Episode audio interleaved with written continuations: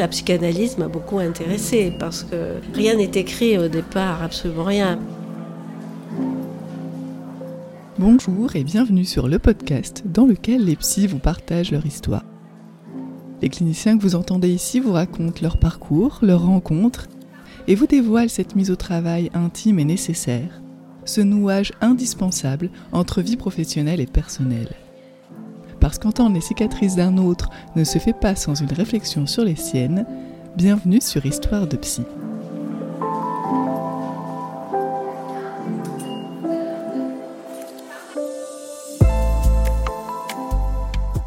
Il y a tout un vocabulaire médical aujourd'hui autour du soin. Activité de soins, protocole de soins, soins médicalisés, projet de soins, production de soins, acte de soins.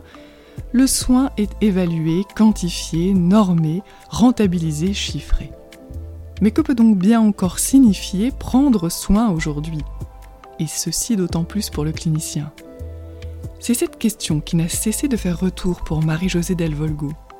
En tant que praticienne hospitalière et chercheur, il s'agissait bien sûr de recevoir des patients, parfois gravement atteints sur le plan respiratoire et somatique. Mais c'est la clinique qui s'est imposée à elle, notamment et contrairement à ce qui pouvait être attendu des médecins dans son équipe à l'hôpital. En donnant toute son importance à la parole des patients rencontrés, en prenant le temps de les écouter, de trouver un lieu intime pour que cette parole puisse s'adresser bien qu'elle ne les rencontrait bien souvent qu'une fois au moment de leurs examens médicaux. C'est la pratique clinique puis la psychanalyse qui a pris de l'importance dans son quotidien, mais également dans ses recherches et dans son activité de médecin hospitalier. Cet instant de dire, comme Marie-Josée Delvolgo l'a nommé, c'est précisément ce qui vient à l'encontre des protocoles standardisés et normés, pour aller à la rencontre des patients. Du soin médical au prendre soin, Marie-Josée Delvolgo nous raconte son parcours et retisse après coup son histoire professionnelle, mais également son histoire plus personnelle en tant que fille, femme et mère, où la question du soin a toute sa place. Préparez-vous donc ici à entendre que le malade n'est pas uniquement le porte-voix des signes de sa maladie, qu'il ne peut donc être réduit à une maladie, et qu'au-delà des enchaînements d'examens que le patient doit traverser, un instant de dire est toujours possible, pour peu qu'il y ait encore un autre qui veuille bien l'entendre. Chère Marie-Josée Delvolgo, merci de m'accueillir chez vous, à Paris. Nous allons parler aujourd'hui de votre parcours, de mhm. ce qui fait signature de votre parcours. Et tout d'abord, je vais vous demander, si vous voulez bien, de vous présenter en quelques mots. Euh, bonjour Olivia, merci beaucoup de m'inviter à Histoire de Psy. Euh, alors me présenter en quelques mots, euh, oui. Alors comment dire, mon statut essentiel est quand même médecin et j'ai été maître de conférence à la faculté de médecine à Aix-Marseille pendant toutes mes études, donc enseignant et chercheur. Donc médecin parce que ma pratique de psy, c'est quand même euh, euh, est, partie de là, de ma position médicale à l'hôpital Nord euh, à Marseille. Parce que bon, ici nous sommes à Paris, mais je suis essentiellement, je réside essentiellement à Marseille, où j'ai travaillé, euh, j'ai fait toutes mes années professionnelles euh, dans cette ville et à Aix-en-Provence aussi euh, en psychologie clinique à partir des années 90. Donc actuellement, effectivement, bah, je dirais que je suis psychanalyste, puisque je reçois des patients dans ce cadre-là en libéral. Et euh, aussi, donc, du point de vue euh, en tant qu'histoire de psy, euh, je suis aussi, je m'occupe de la revue Clinique méditerranéenne, voilà, qui est une revue de psychopathologie freudienne, donc clairement dans le champ psychanalytique. Donc voilà, ça c'est mon étiquette professionnelle, on va dire. Voilà, Peut-être euh, que l'on peut commencer par le commencement, c'est-à-dire euh, qu'est-ce qui a euh, motivé, initié vos études en médecine peut-être? Ou c'était pas forcément la médecine qui vous parlait mhm. au départ? Effectivement, tout a commencé par là. Bon, pour tout un chacun, j'imagine, mais a fortiori dans mon parcours, si je en dire quelques mots. Bon, j'ai toujours été une bonne élève, on va dire, même très bonne élève, et donc tout m'intéressait. Je me souviens, euh, une année, un professeur en je sais pas quelle classe, quatrième, troisième, nous avait demandé qu'est-ce qui nous intéressait, quelle matière nous intéressait. Et elle nous avait dit surtout ne dites pas euh, que tout vous intéresse. Ah. Et j'ai été très ennuyée parce que euh, effectivement, euh, tout m'intéressait, euh, aussi bien les mathématiques que le français, que je faisais du latin aussi. enfin bon, tout m'intéressait. J'avais une curiosité pour tout. J'aimais apprendre. Et une facilité aussi. Oui, oui, mais voilà, j'avais pas d'intérêt vraiment aussi très poussé sur quelque chose non plus. Hein. Voilà, c'était, je pense que je mettrais ça sur le compte de la curiosité. Donc à la base, c'était quand même plus euh, du côté littéraire, euh, puisque j'avais fait du latin, du grec ancien. Et puis là-dessus, euh, des événements importants sont arrivés dans ma vie. Donc pour aller à l'école, j'étais séparée de mes parents qui étaient dans un bled en Tunisie et je vivais avec ma grand-mère et ma tante ma grand-mère qui était euh, précisément chef lingère dans un lycée français.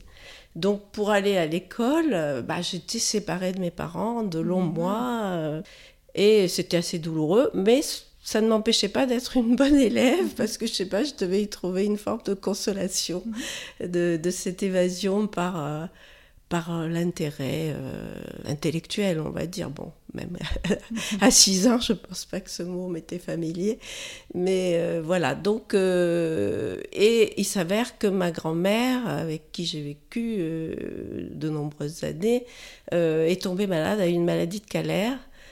donc un cancer des os et bon donc elle est décédée peu de temps après que je l'ai quitté pour retourner avec mes parents d'ailleurs. Donc je ne sais pas comment ça a travaillé dans ma, dans ma tête d'adolescente, de, jeune adolescente.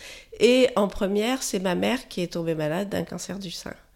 Donc je pense que, in fine, si on doit reconstituer les choses et donner du sens, bon, c'est n'est pas forcément euh, ainsi que les choses se sont passées, mais euh, moi j'ai reconstitué de cette manière-là, je pense que du coup mon intérêt pour la médecine a été motivé par euh, ces deux pertes, on va dire, mhm. euh, maternelles, quoi, du côté du, maternel, ma grand-mère et, et, ma mère, puisque ma mère est décédée. J'avais déjà fait le choix de la médecine avant qu'elle ne décède. mais elle est décédée quand j'étais en première année de médecine, au milieu de ma première année de médecine que j'ai réussi, comme je dis, mais que la médecine a échoué euh, mhm. puisqu'elle n'a pas guéri. Euh, aujourd'hui, euh, sans doute, son cancer du sein aurait pu être guéri mhm. parce qu'à l'époque, elle n'avait pas eu de, chimiothérapie.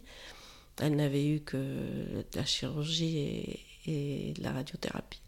Bon, bref, du coup, je pense que ce choix, bah, inconsciemment déterminé et consciemment aussi, hein, c'était pas à l'aveugle, bien sûr, que je suis allée en médecine.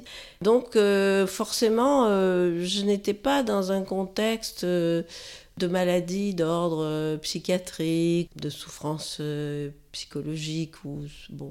La psychologie ou la psychanalyse n'était pas forcément évoquée. Non, pas du tout. c'était pas non, c'était pas dans, dans mon dans mon paysage, on va mhm. dire. C'était plus, euh, moi, la littérature. Je lisais énormément. Euh, l'été, je passais mon été dans, dans ce bled-là, en Tunisie, à lire. Je ne faisais que... Qu'est-ce que vous lisiez Oh, de tout. Alors, tout. Bon, les auteurs... Euh, les, grands, les auteurs. grands auteurs, on va dire. Zola, Balzac, tous les grands auteurs. Tous les classiques. Les grands classiques, et puis d'autres moins classiques. Et puis, je lisais, par exemple, tout l'univers en même temps. J'achetais, donc j'étais abonnée à, tout l'univers et, je lisais, euh, je m'intéressais justement aussi à tout ce qui est scientifique. Donc euh, toujours cet intérêt un peu pour euh, toutes sortes de curiosités et en se disant, bon, peut-être que je me disais quelque part, bah, un jour, un intérêt précis frappera à ma porte, je sais pas.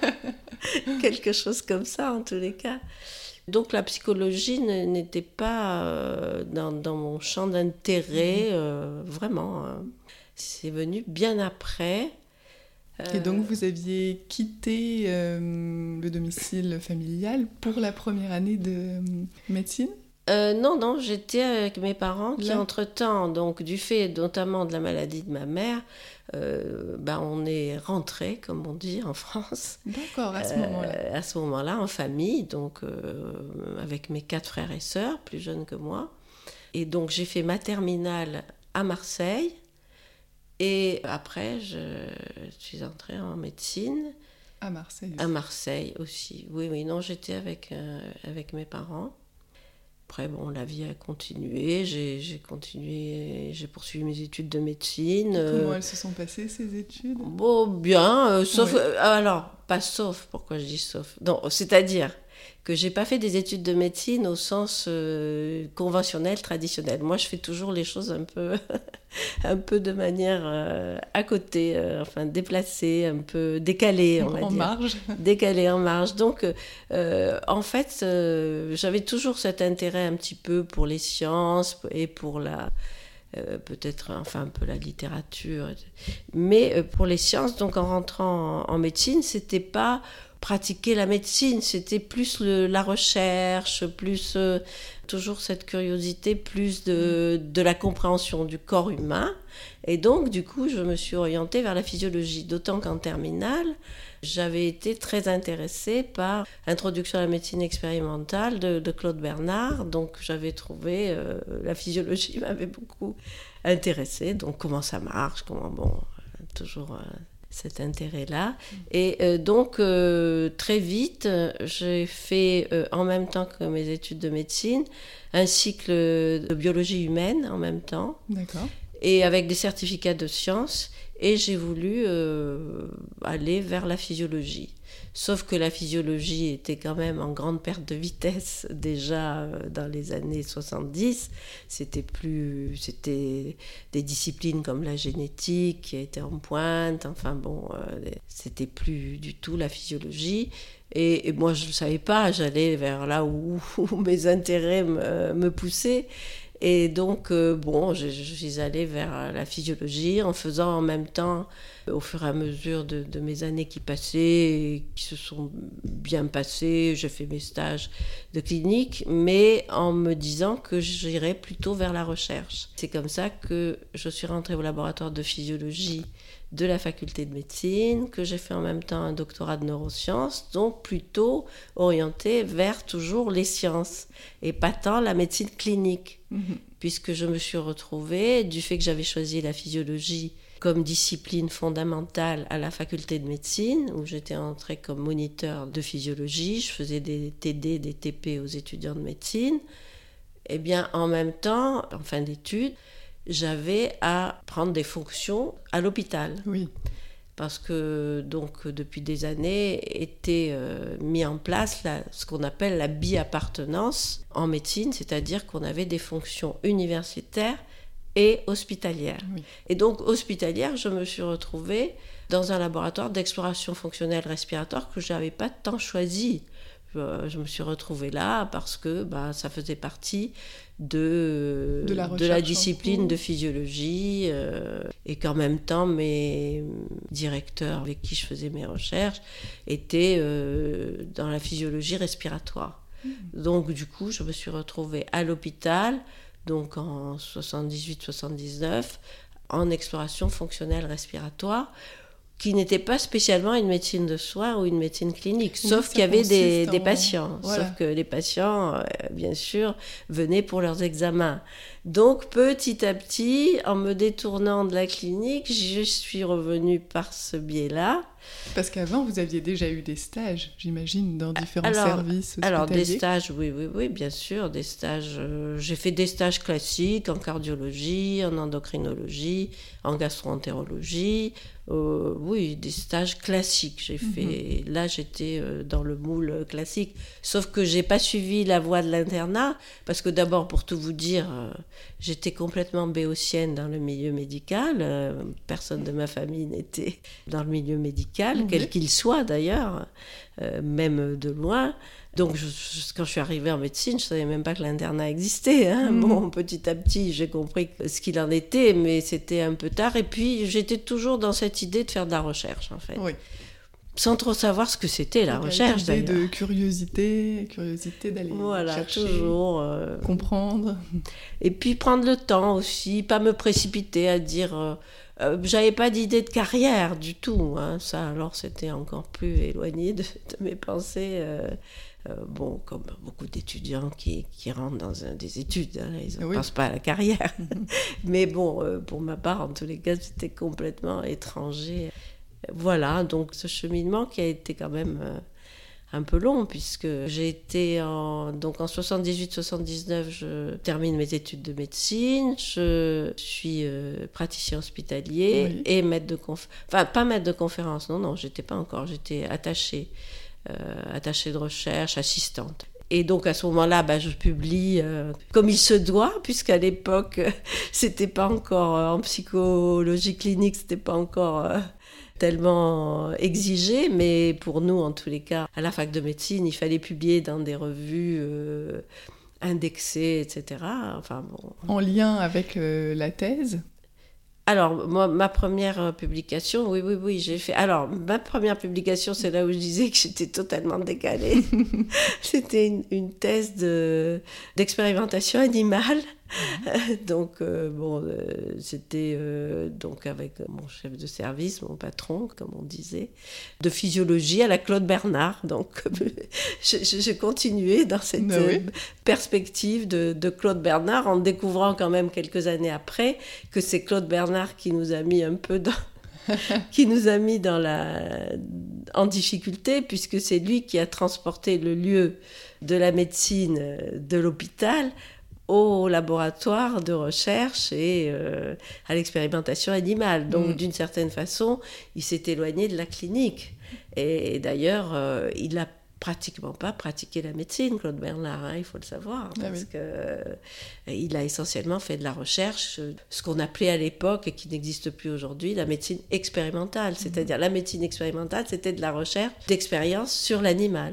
Donc moi, mhm. bon ben voilà, fort de tout ça, avec mon patron de l'époque qui était orienté euh, dans ce travail-là, ben, ma thèse de médecine était une thèse euh, Enfin bon, le, titre euh, du premier article et de ma thèse, c'était Effet euh, sur la contractilité myocardique de la stimulation nerveuse au niveau du bulbe euh, médulaire chez le chien anesthésié. Donc, vous voyez, on était loin de, la médecine au sens traditionnel du terme. Donc, je, me déportais du côté vraiment de, de l'expérimentation. Bon, alors, on a quand même, euh, dans cette lignée-là, Freud aussi a pu, ben si on veut ne pas être trop euh, singulier, original, je pense que Freud, à l'époque, avait aussi euh, été passé par là, par cette expérimentation animale.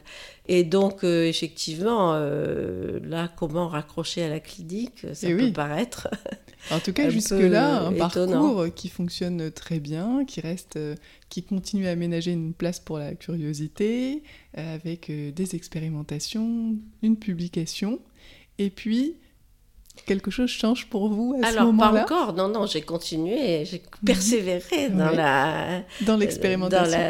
Dans, les neurosciences, puisque j'ai continué avec ma thèse de neurosciences, euh, avec là, alors, l'expérimentation, je continuais animal, donc euh, là, c'était plus le lien entre le cœur et, et le système nerveux, c'était la respiration, puisque euh, entre-temps, j'étais plutôt dans le champ de la physiologie respiratoire, de la physiopathologie respiratoire, avec notamment mon insertion dans le laboratoire euh, d'exploration fonctionnelle respiratoire. Mhm. Mais je continuais donc à faire des travaux chez l'animal sur la fonction respiratoire et la régulation neuronale. Hein concernant la ventilation respiratoire, le rythme respiratoire. Les liens qu'on peut faire, c'est ça? Voilà, comment est-ce que la, respiration est euh, régulée par le système nerveux. Donc j'ai continué là-dessus, étudier ce qu'on appelle, bon le terme c'est le régime ventilatoire. Comment est-ce que ce régime ventilatoire euh, euh, est modulé par le système nerveux central? Mhm. Donc ça, j'ai poursuivi là-dessus. Et en même temps, m'intéressant à la, la, sensation respiratoire et à la dyspnée. Donc vous voyez, petit à petit, on en vient à euh, bon, euh, la subjectivité, on va dire. Et puis vous aviez toujours ce lien avec l'hôpital, du coup, à ce moment-là. Alors voilà, alors à ce moment-là, j'ai connu une euh, chercheuse en psychométrie, Anne-Marie Bonnel, et avec elle, on a fait des recherches sur justement la manière de mesurer Hein, c'était quand même, ça restait toujours scientifique au sens euh, très classique du terme, de mesurer euh, les sensations respiratoires. C'est elle qui triturait tous les résultats qu'on avait. Donc, euh, on faisait des manips avec des sujets normaux, enfin non pathologiques, et puis avec des patients atteints d'asthme, de bronchite chronique. Donc là, on a poursuivi pour voir comment euh, les patients ou les sujets normaux percevaient euh, des signaux qui étaient en fait une résistance à la respiration. Donc on avait fabriqué des, espèces de des obstructions qu'on plaçait sur les voies respiratoires. Vous savez, quand on est en physiologie, on est très très bricoleur. Il faut être très bricoleur. Bon, ce que j'étais un peu, mais pas suffisamment à mon avis, pour adorer ce type de recherche. Mais en général, les, les physiologistes, enfin de mon époque en tous les cas, étaient très très très bricoleurs aujourd'hui doivent l'être moins avec, euh, avec tout ce qu'on a comme euh, technique compliquée. Donc voilà, donc on a fait des travaux bon, euh, qui étaient intéressants, mais bon, pas passionnants. ça n'a pas donné des résultats, enfin bon sens, hein, c'était pas des résultats extraordinaires qui ont bouleversé quoi que ce soit.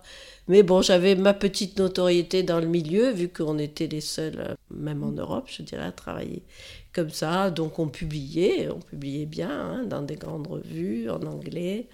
Et puis euh, sur la partie aussi euh, expérimentation animale et sur euh, l'influence du système nerveux central sur le régime ventilatoire aussi, on avait de bonnes publications. Bon, j'étais en bonne voie, on va dire, pour, pour une carrière, mais je pense que j'étais pas assez, assez intéressée par tout ça. Donc, entre-temps, euh, alors, vous me demandiez comment. Euh, euh, quand est-ce que j'ai connu Freud Oui, quelle est la première fois. où vous avez entendu parler de, psychologie et ou de psychanalyse, ou en tout cas ça a pu faire sens. Voilà, donc on arrive là avec ma thèse, ma thèse de neurosciences, c'est 1988, donc là j'arrive un petit peu à l'aboutissement, euh, là où je pouvais aller le plus loin, euh, je pense, euh, de ces travaux de, physiologie, de recherche fondamentale. On va appeler ça comme ça, hein. c'est la dénomination. Donc on arrive fin des années 80. Mais entre-temps, donc effectivement, j'avais commencé à lire un petit peu comme on lit des romans de gare et écouter Dolto. Donc, ah il y a eu ces fameuses années euh, Dolto, donc fin des années 70, début des années 80, si je ne me trompe pas. Et, donc, j'écoutais Dolto et forcément, je lisais, euh, j'avais lu tous ses livres à l'époque. Qu'est-ce que vous en ah, pensez? Oui, mais, c'était plus, euh, si vous voulez par rapport à l'enfant, euh, comment... Bon, j'étais l'aîné de, de cinq, donc quatre frères et sœurs, donc sans doute que l'enfant m'intéressait, D'ailleurs, un des premiers boulots que j'ai fait, c'est moniteur de, de colonie de vacances. J'en avais pas assez de mes frères et sœurs à la maison. Mais bon, en plus, en plus voilà. Donc, c'est vrai que l'enfant m'intéressait. Bon, c'est vrai que c'est passionnant de voir un enfant grandir. Donc, je lisais ça Dolto. Euh, mais c'était de la culture générale. Hein, comme, Plus par euh, curiosité, encore une fois. voilà, comme je pouvais lire les, la littérature euh, à 13-14 ans. Et puis Winnicott aussi. Donc, euh, bah, sans doute que c'est par Dolto et par Winnicott. Puis d'autres, enfin, je ne sais plus quels auteurs j'ai lus, mais essentiellement ces deux-là. Dolto, je m'en suis pas vraiment, je ne la cite jamais dans mes, dans mes travaux après de, de, psychopatho. Oui. Euh, je sais pas, c'est. J'y suis pas revenue. Voilà, je n'y suis pas revenue. Euh, à la lecture de Dolto. C'était le point de départ. Voilà, c'était, ça m'avait vraiment intéressé, j'avais adoré, on peut dire, hein, des choses comme ça. Mais pour moi, ça n'avait pas de sens euh, professionnel, je crois aussi. de, dans ma pratique, mmh. parce que je ne travaillais pas auprès d'enfants. Dans le cas de pratique hospitalière, j'avais euh, des enfants qui venaient en consultation. hein, qui mais voilà, mais bon, euh, les enfants, c'est quand même particulier, même si j'ai pu donner quelques récits euh, de consultation avec des enfants. Mais bon, est née ma fille entre-temps en 1983.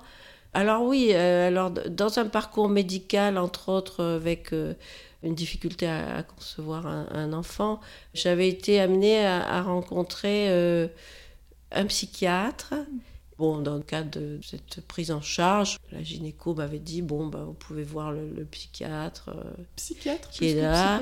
Et euh, donc, alors j'avais vu ce psychiatre qui était là pour des consultations comme ça, pas, pas en libéral, hein, dans, dans le cadre mmh. médical.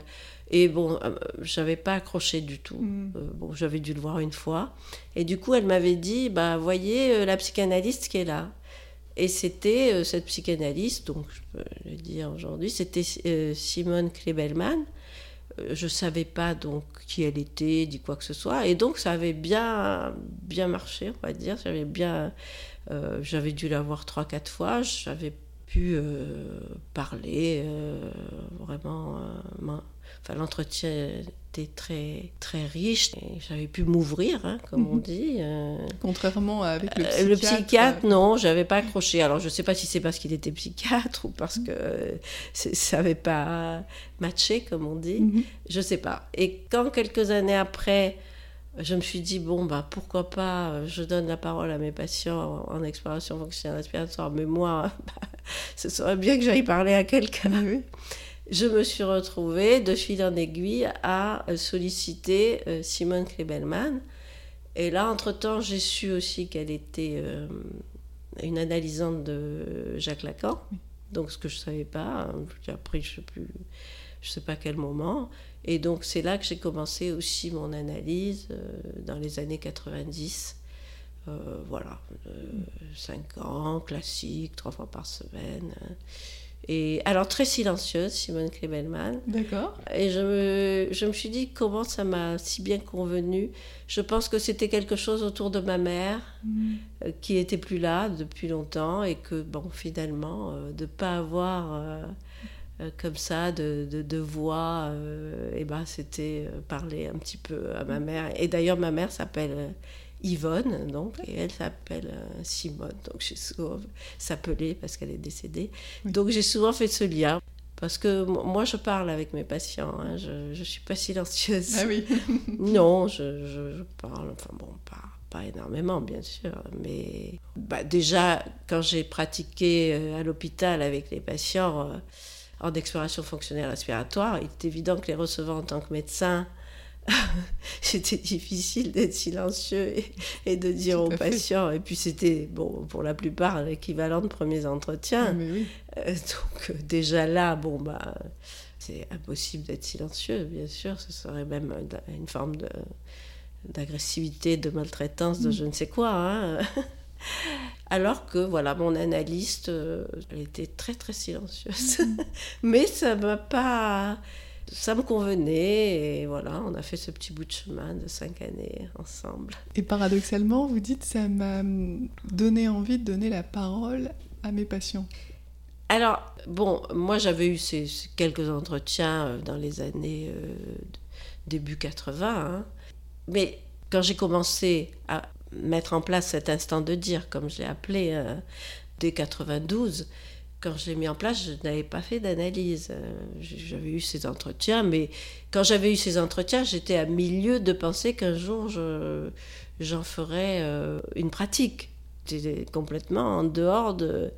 Euh, j'étais avec mes animaux, mes patients, mais dans, un cadre de mesure du souffle, vraiment tout ce qu'il y a de plus classique. J'étais à milieu. Mais à partir du moment où j'ai commencé en 90, donc j'avais fait ces travaux sur euh, la sensation respiratoire, puis j'avais avec euh, Anne-Marie Bonnel et puis avec euh, une collègue aussi qui était au laboratoire de physiologie. Elle me parlait de discussions qu'elle avait scientifiques avec Roland Gori notamment et avec des gens de psychopathologie. Et de fil en aiguille, moi, il m'a pris l'idée d'aller rencontrer euh, Yves Poinceau, qui était prof de psychiatrie. Et je savais qu'il était directeur d'un DEA de psychopathologie par ma collègue de physiologie. Et je sais pas, j'ai eu cette idée de me dire, bah pourquoi pas, mais sans rien connaître, hein, hormis, comme je vous dis, Dolto, Winnicott, euh, puis quelques autres, je sais plus. Et donc j'ai rencontré Yves Poinceau, et en 90, et Yves Poinceau me dit, ah oui, bon, j'étais une collègue, hein, entre-temps. En 86, j'étais passé maître de conférence, donc j'avais obtenu mon poste de maître de conférence à la fac. Donc quand je suis allée le voir en 90, lui, il était prof de psychiatrie. Euh, bon, euh, j'étais une collègue. Il me dit oui, bon, ce DEA de psychopathologie, oui, c'est intellectuel, venez, mais bon, euh, en gros, euh, il ne me voyait pas, m'intéresser à, Bon, j'étais en physiologie, j'étais installée, comme on dit. Et c'est comme ça que je suis allée à une soirée euh, de ce DEA de psychopatho où il y avait Yves Poisson, Roland Gori et tous les, les étudiants qui suivaient le DEA. Et c'est comme ça que j'ai connu Roland Gori, donc, et, euh, bah, à ce moment-là, donc, euh, j'ai maintenu quand même mon idée. Alors Roland Gori me dit, mais oui, vous devriez lire Freud. Alors notamment, bah, il m'avait conseillé de lire Dora, forcément, la fameuse tout de Dora, etc. Enfin, la, question euh, bon, psychosomatique, même si pour Freud, bon, c'est pas ça, c'est les névroses actuelles, etc. Bon, c'est pas tout à fait le terme, mais c'est après que c'est arrivé. Mais bon, c'était un peu cette idée de voir du, de ce côté-là.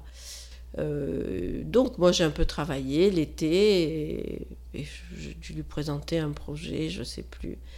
Oui, parce qu'entre-temps, j'avais fait avec ces, patients-là, euh, donc toujours dans mes cheminements, mon cheminement très.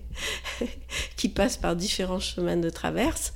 Euh, j'avais une collègue, oui, ça j'ai oublié, c'est peut-être important à, dire. Euh, j'avais une collègue dans le laboratoire d'exploration fonctionnelle respiratoire qui faisait de la sophrologie. Et donc, on avait des groupes, de, on avait constitué des groupes de sophrologie pour les patients qui étaient bronchites chroniques, qui avaient de grosses difficultés respiratoires. Et c'est elle qui était technicienne de laboratoire, mais qui en même temps pratiquait la sophrologie euh, à titre privé.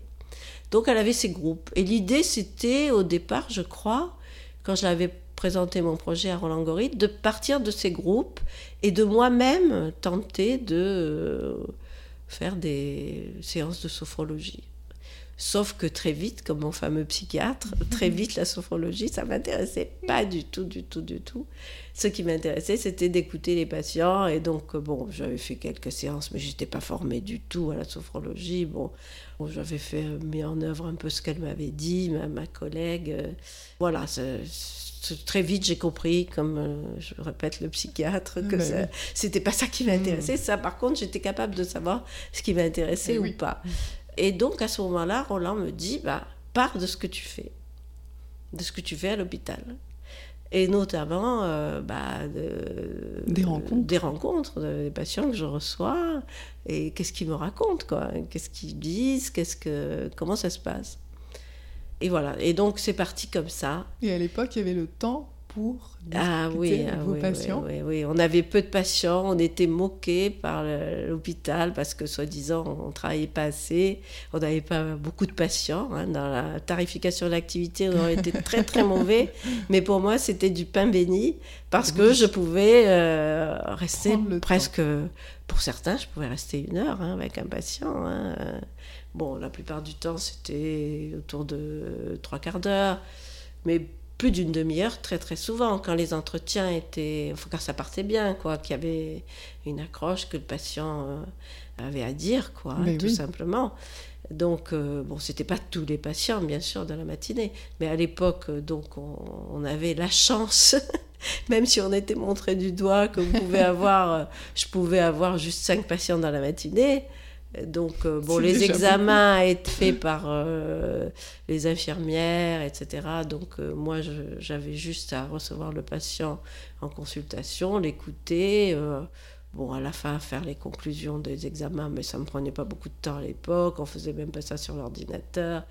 Euh, donc j'avais beaucoup de temps. Et ça, c'était formidable. Mm. Et, ça m'a permis effectivement d'aller très très vite, là, au contraire des autres expériences que j'avais eues où je patinais. Euh, là, c'est allé très très vite, puisque euh, en 90, donc je me suis inscrite en DEA. J'ai dû soutenir mon DEA de psychopatho en 92. Après la thèse de psycho en 95 et l'habilitation à diriger des recherches en 2000. Donc, c'est enchaîné. Là, ça s'est vite enchaîné et avec beaucoup, bien sûr, de production écrite, puisque, bah voilà, c'était. C'était passionnant, c'était... Vous l'avez vécu plutôt comme une, révélation de, quelque chose qui vous intéresse, qui, qui, fait exception par rapport à tout ce qui pouvait vous intéresser en termes de curiosité? Ah oui, oui, je, là je me suis. C'était une, grande ouverture dans la pratique, mais aussi dans la lecture. Ce que je n'ai pas dit aussi, c'est que du coup j'ai laissé tomber tout le reste, mais j'avais la chance d'être titulaire ah de mon poste de maître de conférence praticien hospitalier. Euh, j'ai laissé tomber toutes mes recherches euh, que je faisais par ailleurs. Bon, Sur la bah, respiration. voilà. bon, ça s'est fait sans sans trop de problèmes, hein, parce qu'en tant que chercheur, on est assez libre, hein, en fait. C'est pour la carrière que ça pose problème. Pour la carrière, oui, ça, ça a été très négatif. Mais en tant que chercheur, bon, bah voilà, j'avais arrêté. Euh, bah, avec Anne-Marie Bonnel autour de la psychophysiologie, de la psychométrie, bon, on était arrivé au bout de là où on pouvait aller. En 88, j'avais soutenu ma thèse de neurosciences. Les recherches euh, n'étaient pas, de mon point de vue, passionnantes. Donc, euh, bon, bah, j'aurais été. Vous étiez certaine de ce que. Bon, pour la carrière que vous preniez? Bah, carrière, donc ça, je savais que ça mhm. allait être euh, un compromis.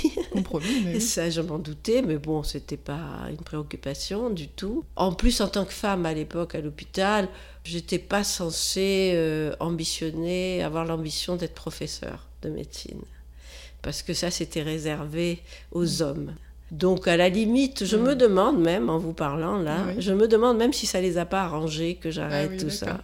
Vous voyez, c'est la première fois que je me dis les mm-hmm. choses comme ça, mais je me demande s'ils se sont dit, bon, finalement, euh, très bien. Parce que vous auriez pu. Finalement. Un de mes anciens patrons d'ailleurs, euh, très sérieux, très bien, avait dit, euh, j'avais écouté une conversation, il avait dit, oh bah elle au moins, euh, à propos de parlant d'une femme, elle n'aura pas l'ambition euh, professorale. Enfin, il avait dit quelque chose comme ça. Et moi, à l'époque, je terminais mes études de médecine. Bon, ça m'avait titillé comme ça, mais je, je l'avais gardé en mémoire. Donc effectivement, je pense que quelque part, ça les a arrangés cette grande ambition d'être professeur en médecine, parce que les professeurs de médecine, c'est quelque chose hein, encore aujourd'hui. c'est le Graal, on va hmm. dire. Alors donc, bon, moi, c'était pas dans mes projets. Hein. Bon, j'étais maître de conférence. Mon projet, c'était de trouver euh, des choses qui m'intéressaient, de trouver des, une pratique, une recherche qui m'intéresse. Et c'est vrai qu'avec la psychopathologie clinique, avec euh, euh, la psychanalyse, donc telle que je l'ai mise en œuvre euh, dans mon activité hospitalière, bah, j'étais comblée, on va dire, quasiment. Hmm. de ce point de vue. voilà, j'avais trouvé, je passais des moments formidables avec mes patients. Bon, avec mes collègues, ça allait. Bon, ils n'étaient pas très chauds que je m'enferme, comme ils disaient, avec les patients pendant tant de temps. mais mais euh, ça se passait bien. La difficulté, c'était avec les jeunes qui voulaient prendre mon poste euh, et qui arrivaient après. Mais bon, ça, ça va. Bah, moi, j'étais titulaire du poste, donc les jeunes qui arrivaient qui était assistant, euh, était censé euh, avoir l'ambition d'être maître de conférence.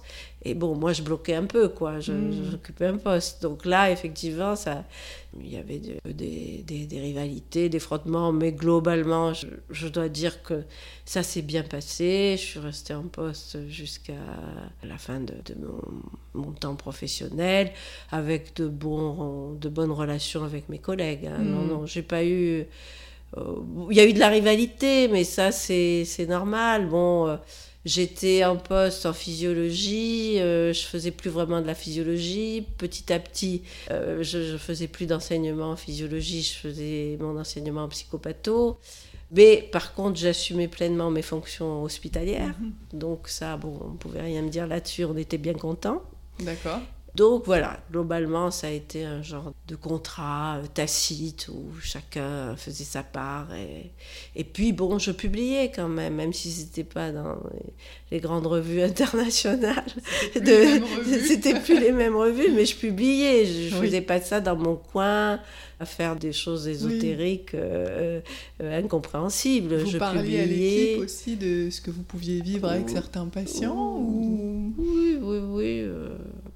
Il pouvait l'entendre en tout cas. Oui, oui, il savait, au contraire, même des fois, euh, il me disait oui, oui, euh, telle patiente, euh, oui, il faut. enfin, il faut la recevoir. enfin, oui, oui, oui, ça se passait très, très bien. Vous avez été pensé non plus comme le médecin, mais en tout cas celle à qui on peut adresser les patients qui veulent déposer une parole ou... Voilà, oui, oui, c'était... Il n'y avait pas de psychologue, par exemple, dans le service Alors, euh, j'ai eu quelques stagiaires, oui. Euh, psychologue. Mais bon, c'était un peu difficile dans le fonctionnement parce que les patients euh, arrivaient, arrivent pour les examens, c'est un enchaînement d'examens, il faut du temps. Mais bon, ça s'est fait. J'ai eu ah quelques, j'ai eu une, une, une, un médecin brésilien une pneumologue brésilienne qui était venue, euh, qui faisait en même temps de la psychopatho, des psychologues aussi, mais c'était difficile à leur trouver une place euh, dans l'enchaînement des, examens. Mmh. C'est compliqué. Il fallait aménager euh, un autre espace finalement que celui où il y avait le protocole des examens et ça. des objectifs précis. Et puis en plus avec des lieux euh, très pas vastes, hein, avec peu de bureaux, euh, donc euh, dans quel endroit recevoir le patient?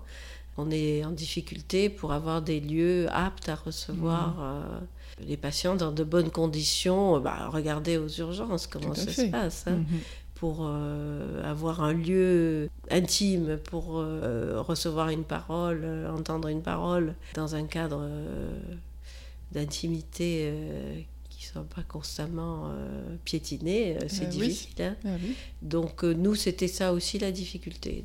enfin, ça, ça s'est fait, mais ponctuellement. Donc c'est une clinique que vous n'aviez pas prévue, mais qui vous a plu et vous y êtes resté toute votre carrière finalement. Ah oui, oui, j'ai beaucoup. Alors, il y a eu ce temps béni de 90 à, à 2000, 2005 où j'avais vraiment du temps. Et puis à partir de 2005-2010, euh, j'ai continué quand même à faire euh, comme je pouvais. Mais euh, ça a été beaucoup plus difficile parce qu'on a organisé autrement le travail dans notre euh, structure, qui était beaucoup plus rapide, hein, avec euh, les médecins quasiment ne voyaient plus les patients d'ailleurs. Hein. J'étais une des rares à continuer à voir les patients. Donc c'était les infirmières qui faisaient les examens et puis euh, les médecins qui étaient là, mes collègues s'occupaient plus des aspects techniques ou de certains examens particuliers comme les épreuves d'effort que moi j'avais refusé de faire parce que en faisant ces épreuves d'effort, ça me prenait toute la matinée. Ah, et, donc plus le temps de faire autre chose. Donc j'avais obtenu de ne pas faire ces épreuves d'effort qui était pour les médecins d'exploration fonctionnelle respiratoire un peu le l'examen euh, phare quoi. Hmm. Mais moi ça bon ben, c'était pas mon problème, ça m'était égal. Bon même si bon euh, ça pouvait ne pas plaire aux autres équipes que je fasse pas ces examens, mais bon c'était pas mon problème. C'était pas ça que je voulais faire. Donc je leur laissais très volontiers euh, ces épreuves d'effort à mes collègues qui était content de ne pas avoir à faire la routine euh, qui se faisait à une cadence assez intense.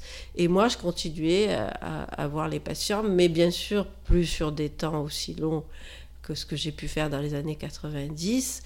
Mais en même temps, je me suis intéressée parce qu'à ce moment-là, à partir de 2010, on a rassemblé à l'hôpital Nord euh, tout ce qui était euh, thorax, c'est-à-dire chirurgie, euh, pneumologie, euh, maladies rares. Et dans les maladies rares, il y avait donc les patients atteints de mucoviscidose. Et, donc ça, ça m'a beaucoup, beaucoup intéressé de recevoir ces patients atteints de mucoviscidose. Je fais un petit papier dans le journal des psychologues. Moi, ça m'a aussi, là encore, passionné d'écouter ces patients Enfin, c'est très particulier parce que c'est une pathologie quand même qui est très grave et, qui atteint les enfants dès leur naissance, quoi, avec euh, toutes sortes de, difficultés diverses et variées, euh, avec des histoires euh, très diverses aussi, malgré cette mhm. pathologie. Enfin, encore que la mucoviscidose n'est pas une maladie homogène, hein, il y a au niveau des, gènes, par exemple, des, des, variants de la mucoviscidose, il y en a, on en compte 2000. Donc il y a ah déjà euh, au niveau des variantes 2000 façons d'avoir la mmh. mucoviscidose. Donc euh, des niveaux de gravité très différents et puis des histoires euh, très dures, très des, patients très attachants. Justement, il y a une ou, plusieurs rencontres qui qui vous ont fait peut-être remettre en question votre parcours, ou en tout cas qui vous ont particulièrement marqué, ou dont vous vous rappelez? Alors, donc, dans ma préhistoire, euh, parce qu'après, dans, l'histoire elle-même, euh, bon, je dirais que tous les patients sont intéressants. Mhm. Enfin bon, euh, j'en ferai pas ressortir un seul, mhm. je, je, pense pas. Tous sont, sont, émouvants, enfin tous ceux auxquels je me suis intéressée, en tous les cas, après d'autres que j'ai pu oublier, mais je peux en mhm. citer 100, 1000, pas 100 000, 100 ou 1000. Euh, mais bon, euh, voilà, il y en a des, des, milliers qui me reviennent en tête. Et d'ailleurs, euh, c'est pour ça que dans mes livres, je me suis sentie un peu, pas obligée, mais j'ai été tenue de raconter tous ces récits. On peut trouver bon, qu'il y en a trop, mais c'est je ne peux pas faire autrement. Voilà. J'ai eu besoin, aujourd'hui non, c'est plus le cas avec des patients que j'ai en thérapie au long cours, des analyses, c'est assez différent, c'est pas pareil. Mais pour ces patients que j'ai rencontrés comme ça de manière ponctuelle, j'ai eu ce, désir de d'en faire le récit, d'écrire, de mettre ça sur le papier, ne serait-ce qu'à titre de transmission aussi. Tout à fait. Euh, voilà, voilà ce qu'on peut entendre dans des pratiques aussi euh, bizarroïde. Euh, c'était pas très bien compris hein, au départ euh, ce que je faisais, qu'est-ce que je faisais là euh, en exploration fonctionnelle respiratoire, se mettre à écouter les patients. C'était alors quelques personnes m'ont soutenu quand même. Des... Donc Conrad Stein, dont j'ai pas parlé encore, qui a tout de suite compris l'intérêt et euh, Guy Rosolato aussi a été intéressé par euh, ce travail et pour lui c'était évident que c'était intéressant ce que je faisais. Donc voilà, il y a eu bon, Roland Gori bien évidemment, hein, tout de suite euh, il a compris l'intérêt et, déjà il avait fait, il avait été directeur de thèse du travail de Claude Guy Bruer-Dawson où j'étais allée d'ailleurs à sa soutenance il m'avait dit, justement, Roland Gori, quand je l'avais rencontré la première fois, il m'avait dit que Claude Guy Dawson allait soutenir une thèse euh, d'épistémo-somatique, enfin autour de, de la question du somatique et la psychosomatique prise d'un point de vue lacanien, et donc qui était psychanalyste, qui a été, oui, un analysant de Jacques Lacan. Et euh, donc, euh, pour eux, c'était évident. Mhm. Hein, pour Roland Gori, Bruyère Dawson, qui est devenu un ami. Donc, c'était évident que c'était intéressant d'écouter ces patients dans ce cadre-là de la médecine. Parce qu'à l'époque, quand même, il y avait les travaux de Ginette Rimbaud, mais c'était pas encore, même en 90, il n'y avait pas autant de psychologues, euh, de références psychanalytiques dans les services de médecine. Hein. Bon, et puis c'était des psychologues.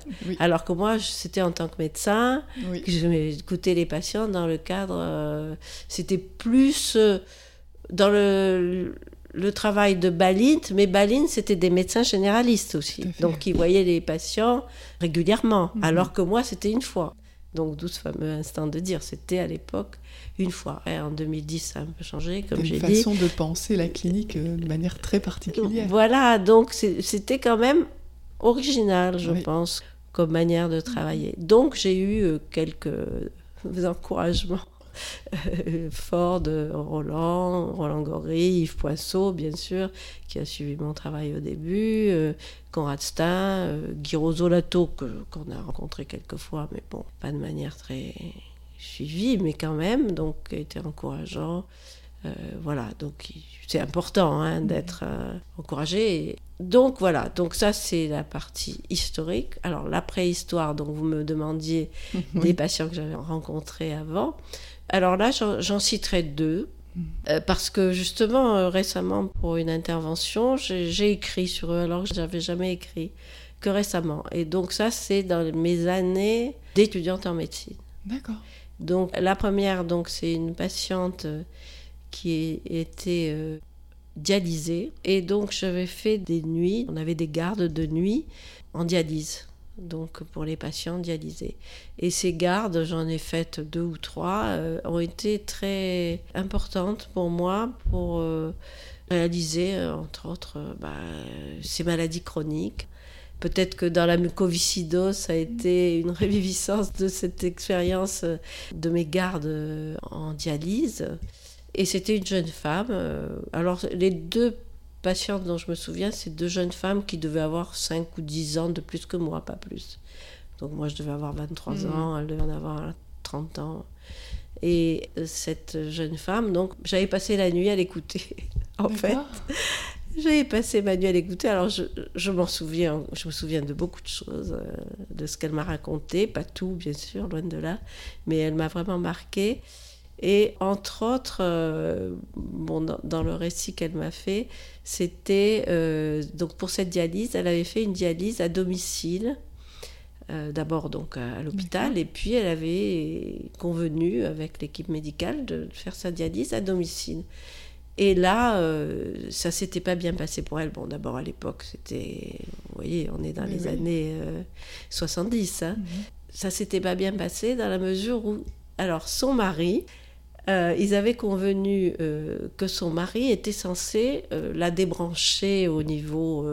donc c'était lui, je crois, qui l'a piqué, qui lui faisait. donc on fait un shunt, enfin un système pour les dialyses, et donc c'est lui qui l'a piqué, qui lui a enlevé, quand c'était fini, qui lui a enlevé et tout ça. Et donc ce qu'elle m'avait raconté, c'était que un soir, eh bien, il s'était endormi, le mari, et elle ne savait pas comment faire pour se débrancher de sa dialyse, parce qu'au-delà d'un certain temps, j'imagine que ça peut être dangereux. Et in fine, elle était arrivée à se traîner, puisqu'il n'y avait pas les portables à l'époque, bien sûr, elle était arrivée à se traîner jusqu'au téléphone, à appeler sa mère, qui avait pu euh, alerter le mari, enfin je sais plus quoi. Et ce qui était drôle dans son histoire, hein, qui était bon triste par certains côtés, mais drôle, c'est qu'elle avait convenu euh, avec le mari pour qu'il puisse se réveiller attend de mettre une ficelle au pied de son mari. Et donc j'avais trouvé ça assez drôle. Et euh, donc elle, elle, le réveillait. Puis ils avaient arrêté euh, les dialyses à domicile parce que c'était euh, trop compliqué. Hmm. enfin, elle avait fait toutes sortes de complications diverses et variées. Donc cette dame, voilà, cette jeune femme que j'avais écoutée une bonne partie de la nuit, vous aviez senti qu'elle avait nécessité d'en parler. Ah oui, oui, elle m'a raconté beaucoup de choses. Et la deuxième, c'était euh, la deuxième euh, patiente dont je me souviens encore très bien aujourd'hui. C'était une, une patiente euh, que j'avais vue en service d'endocrinologie, qui était là pour un diabète, mais pour des grossesses en même temps que son diabète. Donc, ah. elle en était à son sixième avortement lié à son diabète. Donc, elle faisait. En interruption euh, médicale euh, Avortement spontané, lié mmh, à son diabète parce qu'elle ne le gardait pas ah à cause du, du, diabète. Et elle en était donc à sa septième grossesse. Elle était hospitalisée pour sa septième grossesse.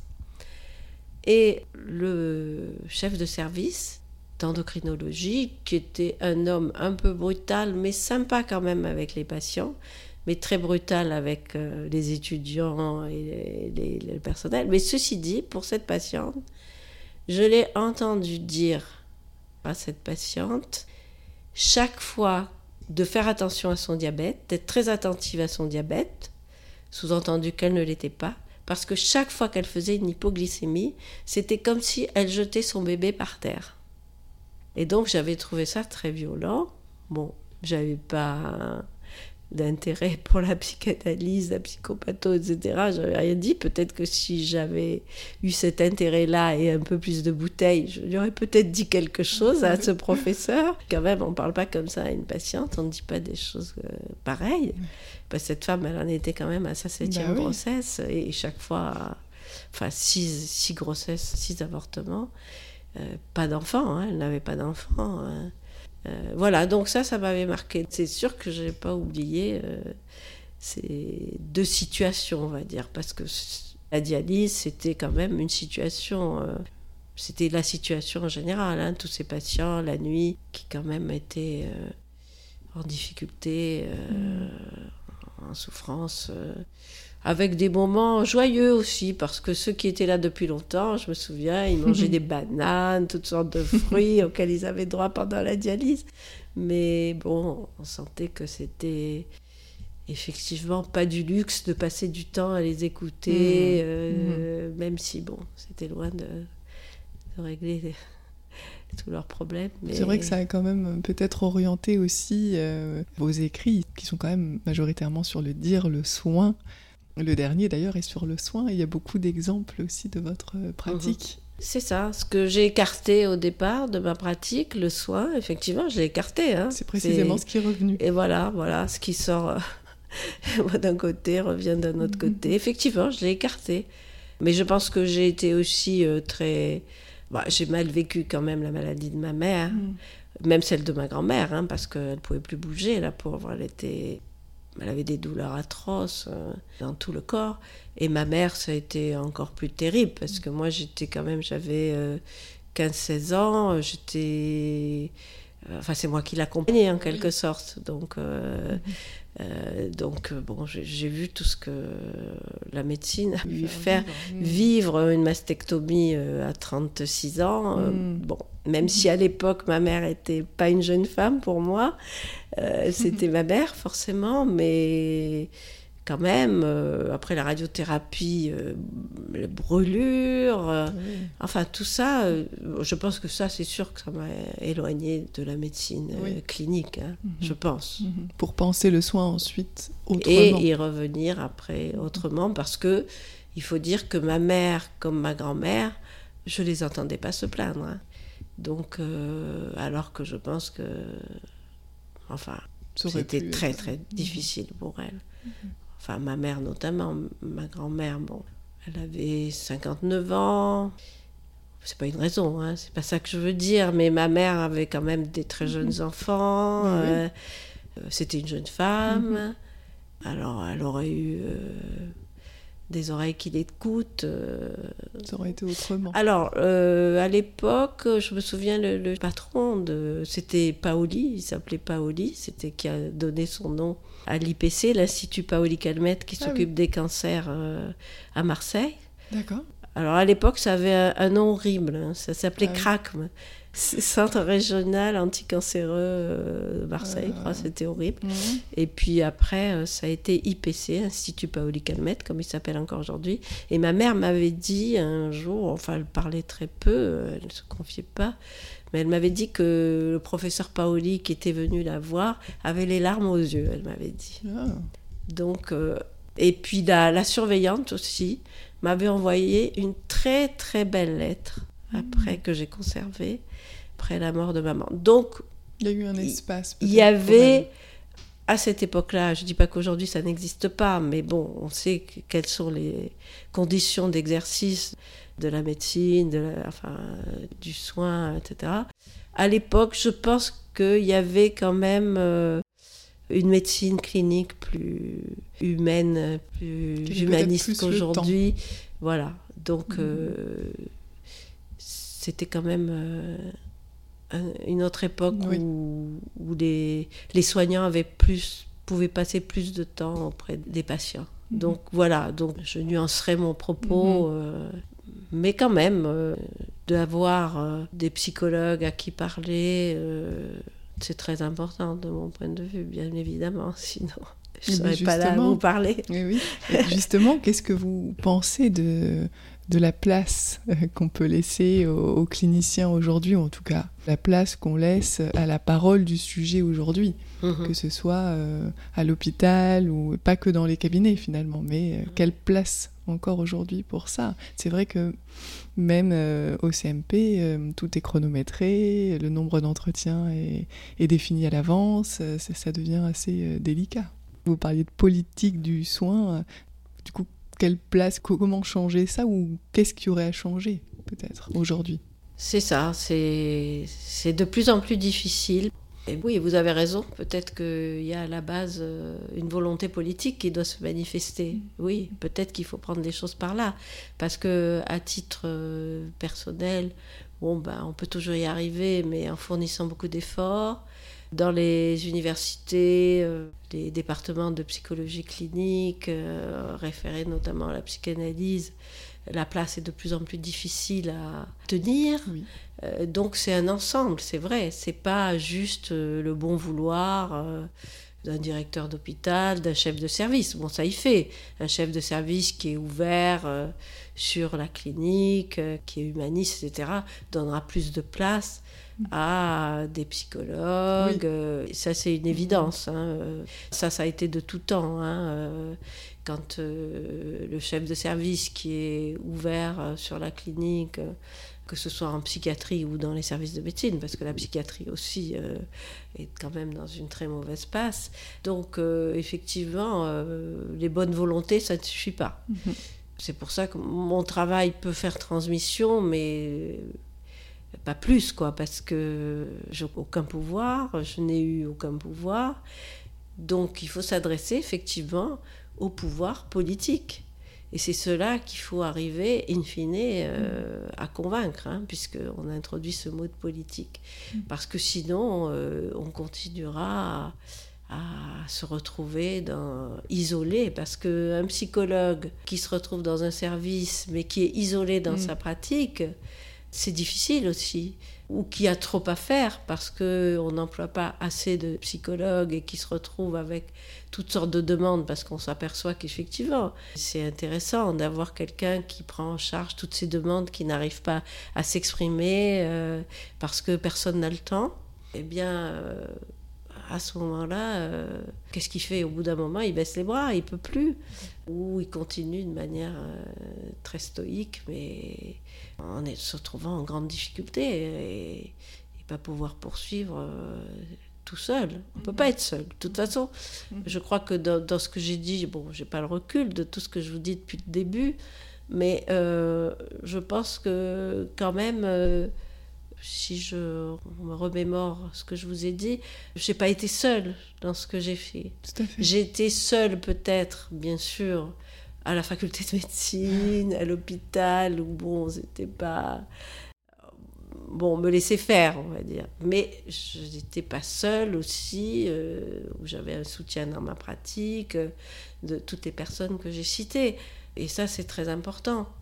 Oui. Euh, vous avez utilisé un mot qui me parle beaucoup, vous avez parlé de transmission, et c'est vrai que j'ai l'impression que ça, ça vous a suivi quand même dans votre parcours, euh, la question de la transmission.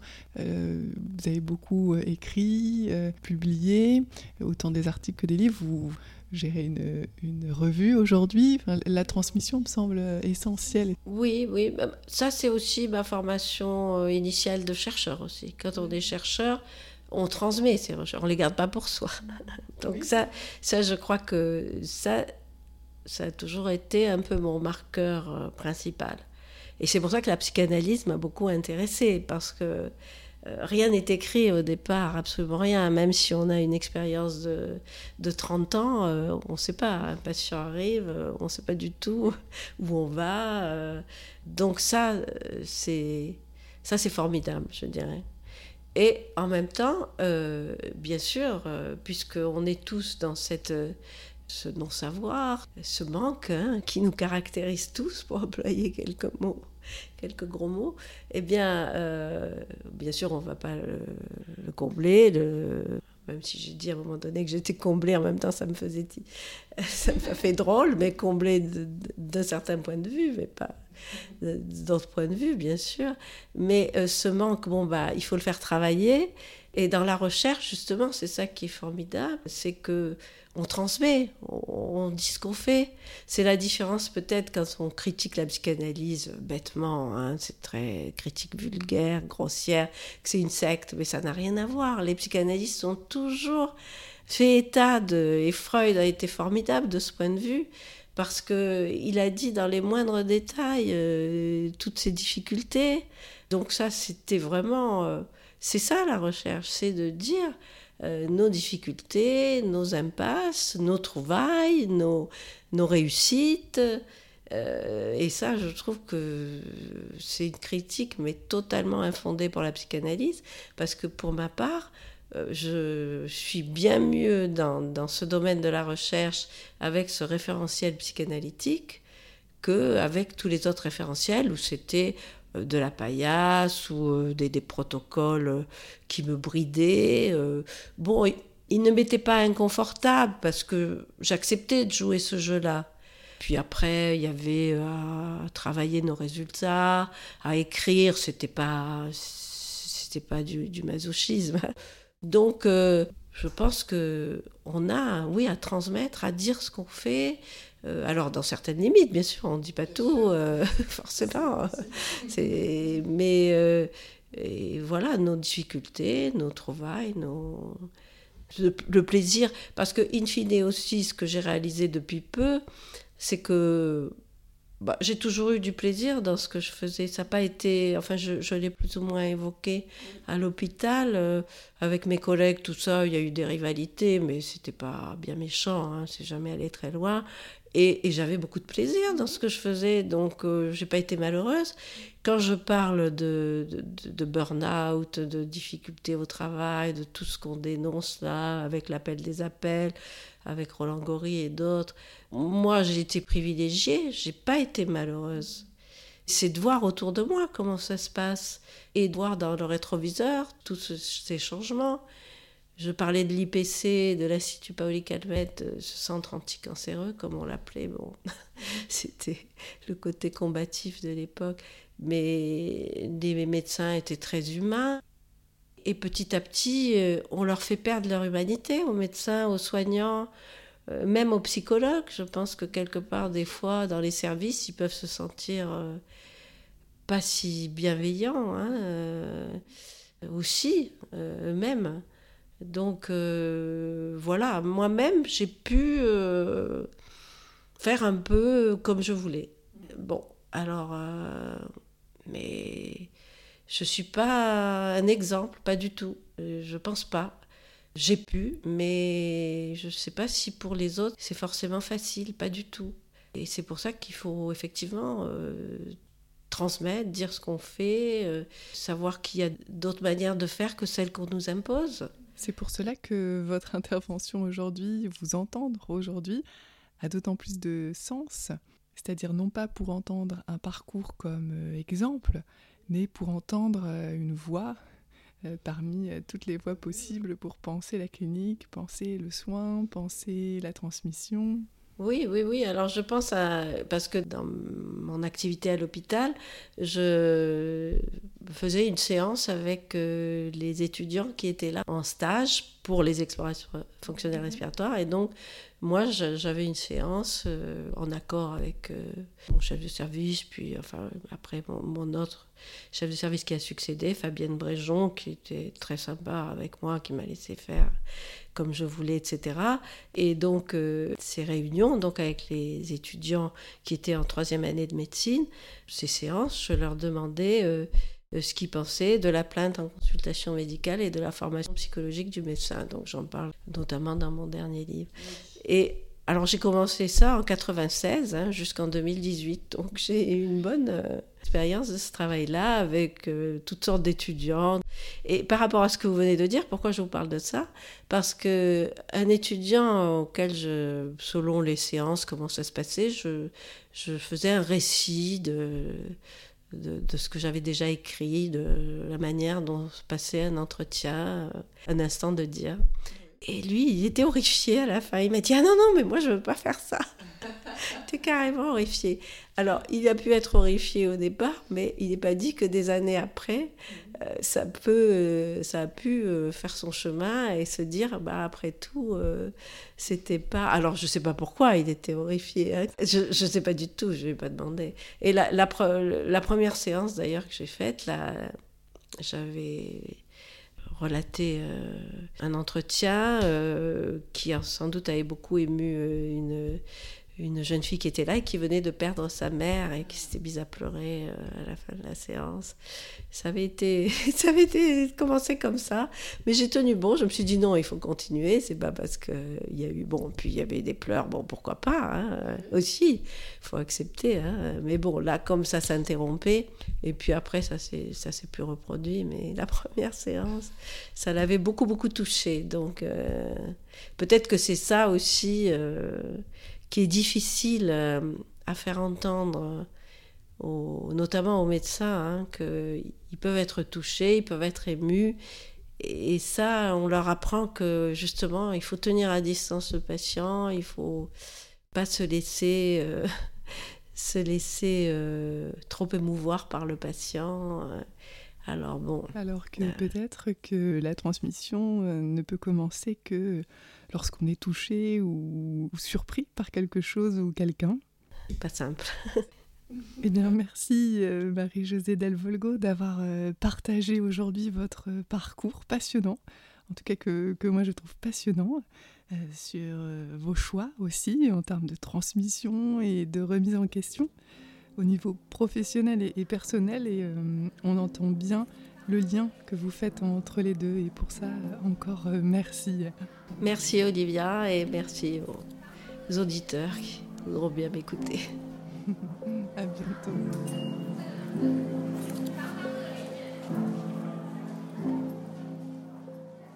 Quand le soin doit répondre à des normes, des impératifs, des protocoles et se mettre en conformité avec des procédures pour être rentable, ce n'est précisément plus de soins dont il est question.